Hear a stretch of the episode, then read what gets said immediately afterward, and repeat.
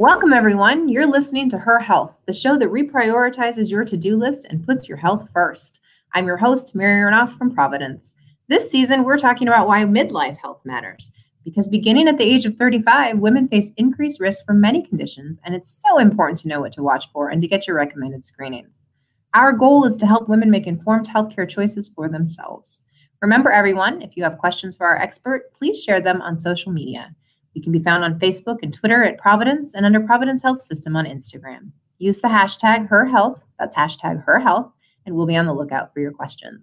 Before we start, I want our listeners to know that the information provided during this program is for educational purposes only. You should always consult a healthcare provider if you have any questions regarding a medical condition or treatment. Well, today I'm joined by Dr. Miles Hassell, an internal medicine specialist who run the Comprehensive Risk Reduction Clinic in Portland, Oregon. He's also the author of Good Food, Great Medicine, and we are talking about aging gracefully, which is definitely on the minds of many, many, many women I know, including myself, um, and people in general. So let's get started today by welcoming our guest. Thank you for joining us, Dr. Hassell. Well, thank you for having me. Well, let me give you uh, a really easy one to get started with. Tell us a little bit about yourself and your role here with Providence. So I'm uh, I was born in Seattle and raised in Western Australia, um, where I did all my education, and uh, and came back to Portland. Um, came to Portland for my internal medicine training uh, at St. Vincent Hospital, and where I've been since then. So my interest in medicine actually grew out of my interest in, in natural medicine. Um, Was sort of uh, I was uh, involved in a number of different things before I went to medical school, and started becoming aware of how much people could influence their health through basic old-fashioned what we call grandmother medicine: eating right, exercising, keeping your weight in control, not smoking, that kind of thing, and sort of seeing how people actually applied that independent of their physicians for their problems and being successful about it really got me more interested and that's what led me going to medical school and that's what's um, um, uh, driven um, most of my practice philosophy is how to help patients a get the right diagnosis and then employ the safest and best treatments for that. And the safest and best treatments in many cases might be lifestyle medicine well, I mean, you just said lifestyle medicine. Let's talk a little bit deeper about that. I mean, you've you've said kind of the age old grandmother. Let's eat right. Let's work out. Let's let's let's get enough sleep. But talk to me a little bit about what that means if somebody who listening doesn't know. So, realizing that your body is this incredibly well tuned machine that needs the right fuel, and that fuel comes in all kinds of forms. It comes in the form of muscle mass and fitness it comes in an appropriate body weight because if you're inappropriate body weight, it generates all kinds of hormonal distortions uh, and and inflammatory changes that keep the body from actually being able to be well. You mentioned sleep. Uh, we would include socializing and all that. Um, and uh, and so when you put all those things together, you have a much healthier body. Now that doesn't mean that you're not going to have other problems. Of course, there's a role for for people with my training. Um, but if you start from a foundation of having a healthy body, whatever else happens to you, joint disease or cancer or diabetes, um, you're going to be in much better position to control it. Well, I personally couldn't agree more. I people probably get sick of hearing this on the show, but I lost um, 120 pounds. Whoa!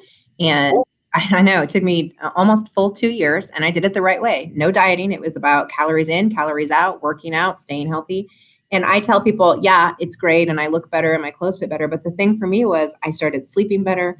I didn't have a cold for the first time in years. I didn't get the flu for the first time in years. My joints didn't hurt when the weather changed. It was such a lifestyle thing for me. And I don't think people really understand how much like excess weight really does damage to your body. And I think it's it's such a great topic for us. And especially when we think about the fact that we seem to be living longer as, as a as a human kind, right? So if we're living longer, we should we should try to live longer, healthier. So tell me a little bit about are we living longer and and how does that impact kind of our overall health? Is it a quality and quantity type of a thing? So, so we, we do appear to be living longer, at least in the United States, at least until about 2015. Actually, there's been a little deflection down since 2015. We don't know how significant that is, um, and uh, and I think it's fair to say that we're also living better at later years probably because of better food supply. There's some public health measures that are probably important, some screening things that have probably had an impact. better treatments for significant illness like heart attack, stroke, and, and cancer. Um, so there's a number of factors that are involved, no one of which really dominates. Well, you know, we are we're saying that we're living longer, but our bodies are changing as we're getting older. So talk to me a little bit about what happens to our body as we hit that maybe 40, 50, 60, 70 mark. So we lose muscle mass, our hormonal uh, um, uh, balances shift, our bone mass goes down, um, our fitness level goes down, which is sort of an independent thing. Our genetic material um, starts shrinking. Our brain gets smaller. Um, blood vessels clog up. Uh, uh, immune responses uh, can can become more delayed. And some of these are inevitable parts of aging. However, if you look at every one of the things I mentioned, it's able to be interfered with in a good way to a substantial degree.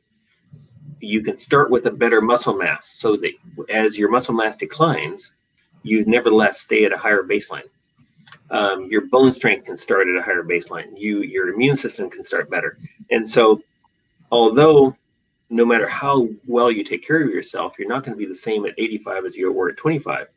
Nevertheless, you can be a vital, interested, interesting, healthy uh, person 85 with a good quality of life. And you're much more likely to achieve that if you've taken the right steps earlier. It's true. My uh, my mother's been visiting, and um, I was throwing like a 50 pound bag of dog food over my shoulder the other day, and she said, "I remember when I could do that." And she turned 70, and she's in great health, no sickness, no illness, no underlying conditions. She's like, I couldn't even pick up a 50 pound bag of dog food if I had to. And it did make me wonder how we do change. Like, why does our muscle mass decrease? And is there, is it just like regular strength training that we can do to kind of keep it as good as can be? No, it looks like we lose the muscle mass and bone mass no matter what we do. Okay. Uh, there doesn't appear to be any way around it. All those, all the things such as strength training uh, will slow that down, but it looks like it happens. And so the issue is, um, a slowing down the rate of decline, and for example, just having a good diet alone um, reduces frailty. There's a there's a measure that we call frailty in in the older uh, person. Um, for some reason, if you eat a better diet with no regard to the exercise level, they are less frail as they get older. So there's some immune aspects, some healing aspects uh, delivered by better nutrition or something that allows that to happen. But it's going to happen. But the higher a baseline you start, the the um, higher a baseline you're going to end. Does that am I making sense? That makes perfect sense. Absolutely, yeah. But we can't well we can't hold back the tide and we can't hold back anything completely, but we can modify it. You know, it is what it is, right? What do they always say? Death and taxes, right? We can't control them, but I think that quality of life piece matters, and I think it's it's really interesting that you guys you actually started the integrative medicine program for Providence uh, here in Portland, um, and that a lot of that was to make sure that people are living a high quality life. Yes.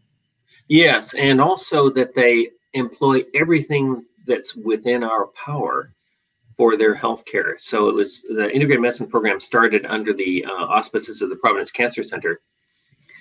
And the initial idea was you have all these cancer patients who are getting great surgical care, great radiation uh, therapy, great chemotherapy, well chosen, thoughtful doctors working with them.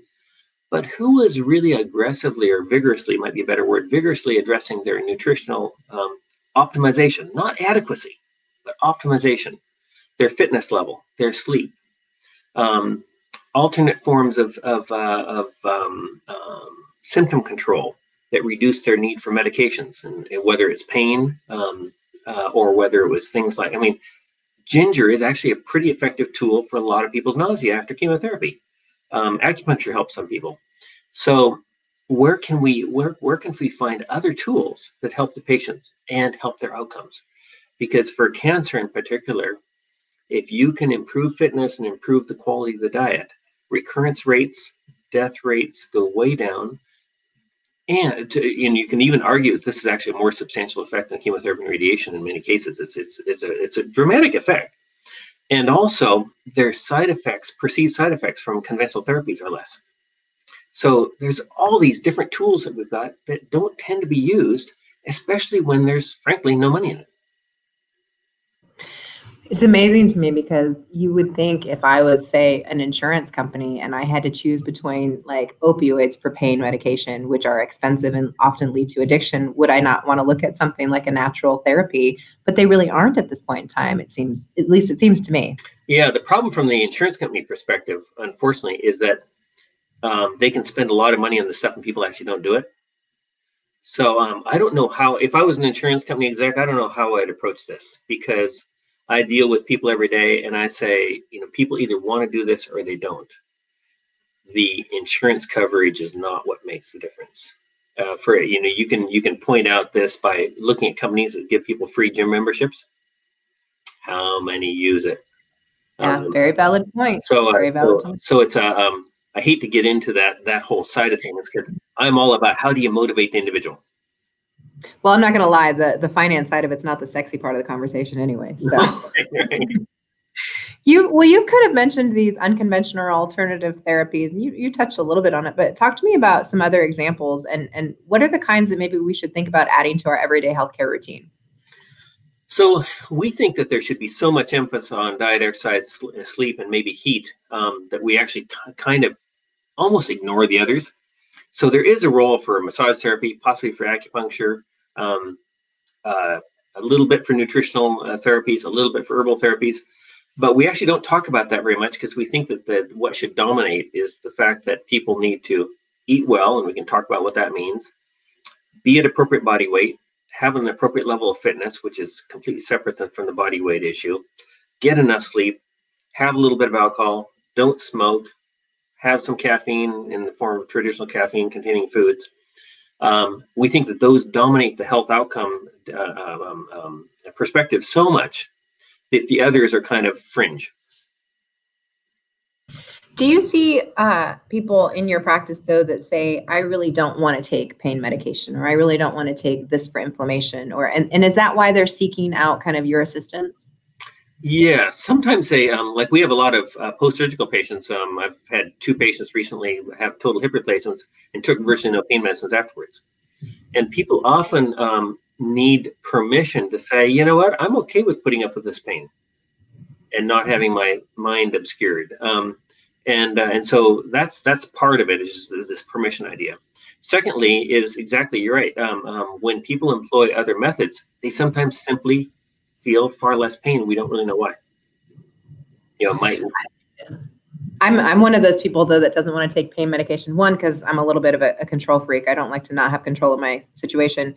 But I'm an overdoer. Like they tell you to take six weeks off and I take like six days off. And I feel like pain at least encourages me to stay down a little bit more. So I'm always looking for alternative options to things, even from like a Tylenol perspective. I don't really want to put anything in my body if I don't have to. And so I do use things like ginger for nausea and I use things for like inflammation.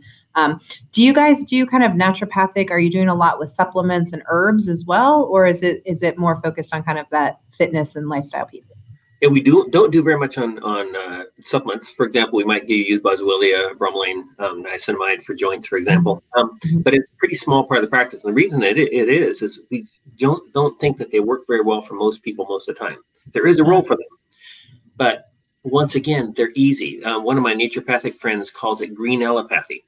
He says what these people are doing is they're just doing the same thing allopaths have ever done. Just the names on labels on the pill bottles have changed. Uh, and mm-hmm. we see that a lot. Um, that the that the benefits of nutritional supplements are way overstated, just like the benefits of drugs are way overstated. Um, and it, if we're not careful, it deflects from more important things. Now, we have Reed's ginger beer and candied ginger sitting back there for our cancer patients all the time. You know, some they, they come in and they, we pour them a, a, um, a glass of Reed's ginger beer and they sip away at that uh, for their nausea. I'm, I'm all for the herbal medicines when they work. Um, but we like to point out that most if you look back at the over the last 30 or 40 years of nutritional supplement research and, and claims, very, very, very little has had any sustained benefit. That doesn't mean none, but it's it's grossly exaggerated, and so um so that's why we tend to limit that. Well, and you're right. We all do respond to things very differently. Things that work for me don't work for my mom, and we have the same genetics, or at least yeah. half of them. Right? Well, as you know, Dr. Hassell, you know, the show is called Her Health and, and this season we're focusing on kind of that that midlife time frame for women. So what common health conditions do you see for women entering that phase of their life? So um, uh, high blood pressure, dyslipidemia, high cholesterol, um, obviously overweight, type 2 diabetes, really, really common. We have a surprising number of, of uh, women patient, patients in their 30s and 40s that have uh, unusual forms of heart attacks. Um, they're, they're not a conventional atherosclerotic attack. Um, joint disease, chronic pain, uh, depression, anxiety, and then the, this, you know, the early manifestation, manifestations of cancers um, are all are all kinds of things that we see on a daily basis. Yeah. Are you um, with this kind of integrative medicine approach, and especially with women in, in this kind of time of life? Are you seeing um, cases maybe where you've seen it reverse the disease that they have, or be substantially beneficial to them in in helping them even just get to a point where they can go back to fairly normal life? Mm-hmm. So, there's a patient I saw yesterday, and, and obviously, um, um, you know, when you have short-term memory loss like I do. Just kidding. Um, the case that you saw yesterday is, is a good one to work from. But um, she, we first saw her in March, and uh, she came in because she had a HbA1c of 10.9%, which is a, a very poorly controlled diabetic, and she never knew she had diabetes before before before this. Oh wow. Um, she is pretty heavy, um, not very fit. Um, she she ate fabulous food. Um, she's a fabulous cook, um, and she already had what's called microalbuminuria, which means that they're already leaking enough protein from their kidneys that it shows that they're getting kidney damage from the diabetes. So mm-hmm. she had had diabetes for a while, and she's um, about 40. So I bet you she had had diabetes for at least 10 or 15 years. And just oh, wow. for whatever reason, nobody had really flagged it for her. And looking back at her records, indeed, that is the case. So she came to me because she said, Hey, I um I hear you've got this thing where you think that you can uh, treat type 2 diabetes without drugs. And I said to her, Are you prepared to do the hardest thing you may have ever done in your life? And that includes your three kids. Um, and so she said, I'm game. So we started working with her, improved her diet, improved her uh, both quality and quantity, um, started a uh, twice a day exercise program um, that was that was doable within. She also had uh, pretty substantial fibromyalgia. She's that's her dominant diagnosis, uh, and depression. Um, worked on her sleep and uh, and on obviously on her weight within all that. So we never work with just weight. We always say what we're trying to do is help you be healthier, and weight is one of the metrics. But we're not. You know, I can I can help people lose weight with any number of unhealthy approaches. So working with all this. And so um, that was in March. Four months later, um, and I saw her yesterday, but the labs were from at, for the four month level. Uh, four months later, her HbA1c was 5.9%, so which is normal, um, or almost normal. Definitely ex-diabetic. You know, she no longer has diabetes on no medications. That's and, that quick. Oh yeah. Wow. Yeah. Um, we, we used to make the joke that if they can't reverse within three to six months, they're not going to reverse at all. Um, people either do it or they don't, and it takes a lot of work. Um, and she had fibromyalgia, depression, anxiety, three children at home. Um, so there, she had a lot going on that could have deflected her if she'd chosen to let it. Instead, she says, This is the right thing to do for me, for my husband, for my kids. Um, this is the right thing to do. And I don't want to be on half a dozen medicines because what would I have had to do to control her blood sugar, starting from an HbA1c of 10.9% to get it into a, a, an appropriate range? I would have had to had three or four medications, probably including insulin. So instead, she's on no medications. Um, she does not need um, uh, to do blood sugar checking. She is a kind of a liberated woman, if if I can, you know, use this term. She doesn't, yeah. and and it's one of those things that we really like to point out to people. Plus, what happened to her blood pressure medicines? It's they're down by 80%. She's almost off of them and probably will get off them. Now she still has ways to go. That was with 30 pounds of weight loss. Um, and but but it's just an example of of of what can be done. And it's a common example. This is not this is not exceptional. And I say to my colleagues who don't really realize how common this is that out there in the real world, mothers are saying to their daughter, "Hey, you can reverse that. You know, don't go on those medicines. Just lose weight and exercise." And they do it. Um, or sisters are saying to sisters, or whatever. But this is so much more common in the real world than physicians realize.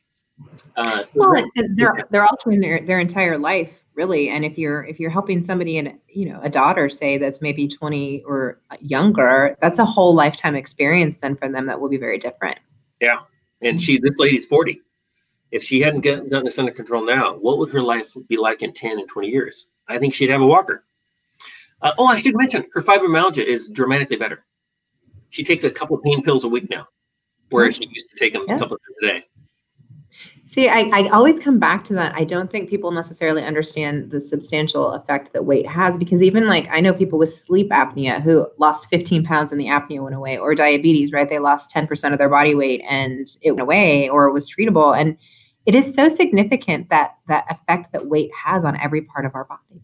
Yeah, especially if we lose weight doing a healthy method. The right way, right? Yeah, yeah. which is generally like for me at least i've been able to maintain this now for almost what a year and a half because it became a lifestyle change for me right not yeah. just a rapid quick quick diet or whatever yeah exactly You're, this is a change of a lifetime yeah um, the uh, one other factor in, involved in these kinds of cases is i've uh, excuse me she has saved her insurance company probably easily ten to twenty thousand dollars a year easy i mean easy, that, that yeah. would be that be the low end just pharmaceutical costs alone would have, would be in that area not to mention complications.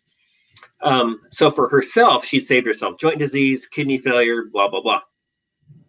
I'm always intrigued that these company, these these people never get a, um, um, a letter from their insurance company saying, "Wow, your drug costs have really gone down." You know, what have you done, or anything like that, or you know, even Providence. Why doesn't Providence take cases like this and make them sort of heroes? If you don't mind me saying so, why don't we have a, a weekly um, lifestyle hero of the week? because we publish a newsletter um, that goes goes out free to anybody who wants it. And I can't tell you how often people say, you know what? I read about that story and I said I can do this, and we never even see them. You know, it's not as if they come in to see us; they just read right. about it and they say, you know what? If that guy did it, I can do it. And so they might send us an email at some point and say, hey, I, I read the story and this is what happened. But you know, it, there's a, there's a certain amount of of uh, example that these people provide for the rest of us that I think the medical profession are really missing out, including including the healthcare systems, um, are really missing out and not in not promoting, in my opinion. I think you're right. You know, I think we have a, another show on on the Future of Health Radio that's actually called Future of Health, and we've talked with a lot of um, clinicians like yourself that do things like regenerative therapy or these these things that can avoid surgeries or can avoid you know opioids. Like we a chiropractor who can help you you know with pain relief so that you don't have to take opioids. This future of how we treat people is is so wide open and, and beautiful. And like you said if we could just get a little bit more exposure to it. Um i and know promote it. promote it. Like drug yeah. drugs. I mean exactly. I, mean, I have drug reps come into my office and they want me to use stuff. Um why don't we have why don't we you know we, we can't afford to hire a fleet of of drug of lifestyle reps i don't suppose we, we could certainly advertise it better i want to be a lifestyle rep um, I, you know, I'm thinking about the people who are listening to the show and this great story that you just had about this patient. And I'm thinking they're probably wondering, you know, if, if I wanted to see somebody or if I wanted to come into your clinic, do I go through my primary care physician? Do I need to get a referral? Can I come directly to you? And then let's say I get there, what's a treatment plan look like? Do I see you once a month, once a week? Is it vary substantially? It varies substantially. It really depends. So, um, so any anybody can come to people like us. You know, just pick up the phone, call us. Um, so that that part's pretty straightforward. We're just we're we're kind of like an old fashioned, you know, some people call it a country doctor model. You know, just if you walk through the door, we see you. Um, uh, so that that part's straightforward. The what the treatment plan plan looks like. So our big issue is accurate diagnosis, and that might involve what we do. It might involve pulling in a team of specialists um, or anything in between. Uh, so first of all, accurate diagnosis, getting a full understanding of what the patient's really got. Because it's not uncommon for a patient to come in. Recently, I saw an emergency room doctor, and he came in with a rash. Um, and I listened to his heart, and he's in atrial fibrillation. He's like 50 years old, pretty healthy guy. Um, and I said, "Oh, how long have you been in atrial fibrillation?" He said, "Atrial fibrillation? I'm not in atrial fibrillation." So we did an AKG, and he was in atrial fibrillation. So so the the idea that we actually take the time i mean and I, it's not us um, doctors need to take the time you can't do this in a 10 minute visit if you don't mind me saying so um, we need to spend the time with the patient, get a full history, do a proper physical exam, um, get whatever the information we need, and really do it right. So that's the first step: get the right diagnosis. Then let's pretend it's then then let's pretend it's a um, an issue that's that's amenable to lifestyle change. Then we sit down, um, map out a plan for them, and we say, what kind of help do you think you need to achieve this? Because some patients walk out of here. I got a guy at the same time the lady started in March with us, and we saw her every week or two. At the same time, I saw a guy who walked in here with almost identical numbers as she did. He listened to us once. He said, I can do this. I said, What kind of follow up do you need? He said, See you in three months. Get some blood tests. Um, he reversed his diabetes in the same period of time. Oh. Um, and the day after he walked in here, he he broke his back. He tripped in the yard. He tripped in the yard at night with his dogs uh, and fractured a couple of vertebrae in his back. Um, so he had this additional challenge to work through. He still did it because he was so scared. He he also had never known he had diabetes. So um, different people need different levels of help, and so um, so it, it involves taking a good diet history, taking good exercise history, taking a good physical exam, getting the right diagnosis, and then plotting out what they need to do and then what what resources they need to achieve that. Well, I know we're almost out of time and we have so many things that we're we're going to ask you to come back and I think you've already agreed to do that. But before we round out today, we, we do have a few questions that have come in. Um, and one is is perfect with your your most recent um, example, which is Michelle from Facebook said she has type 2 diabetes now and she is taking medication, but she really wants to be medication free. How would she know if she's a good candidate for your program? So this is going to sound a trifle extreme, but we have never seen a type 2 diabetic who achieved proper body weight, a daily fitness program, and a good diet, not even an exceptional diet, but just a good diet with, with minimal rapidly metabolized carbohydrates, that's sweets and flour products primarily, who didn't reverse their type 2 diabetes. Wow. I've been doing this for 20 plus years. So we're pretty sure that Michelle can reverse her diabetes. I think he threw the gauntlet down, Michelle. Give him a call, man.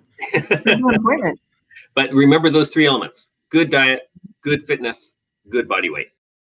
Thank you to our expert for joining us today and to everyone for listening and sending in your questions. We look forward to future episodes on women's health with more experts from Providence.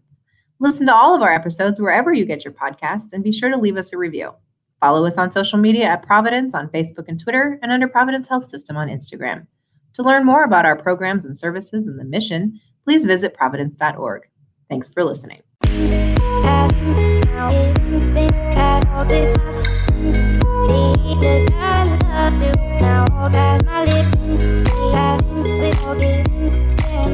this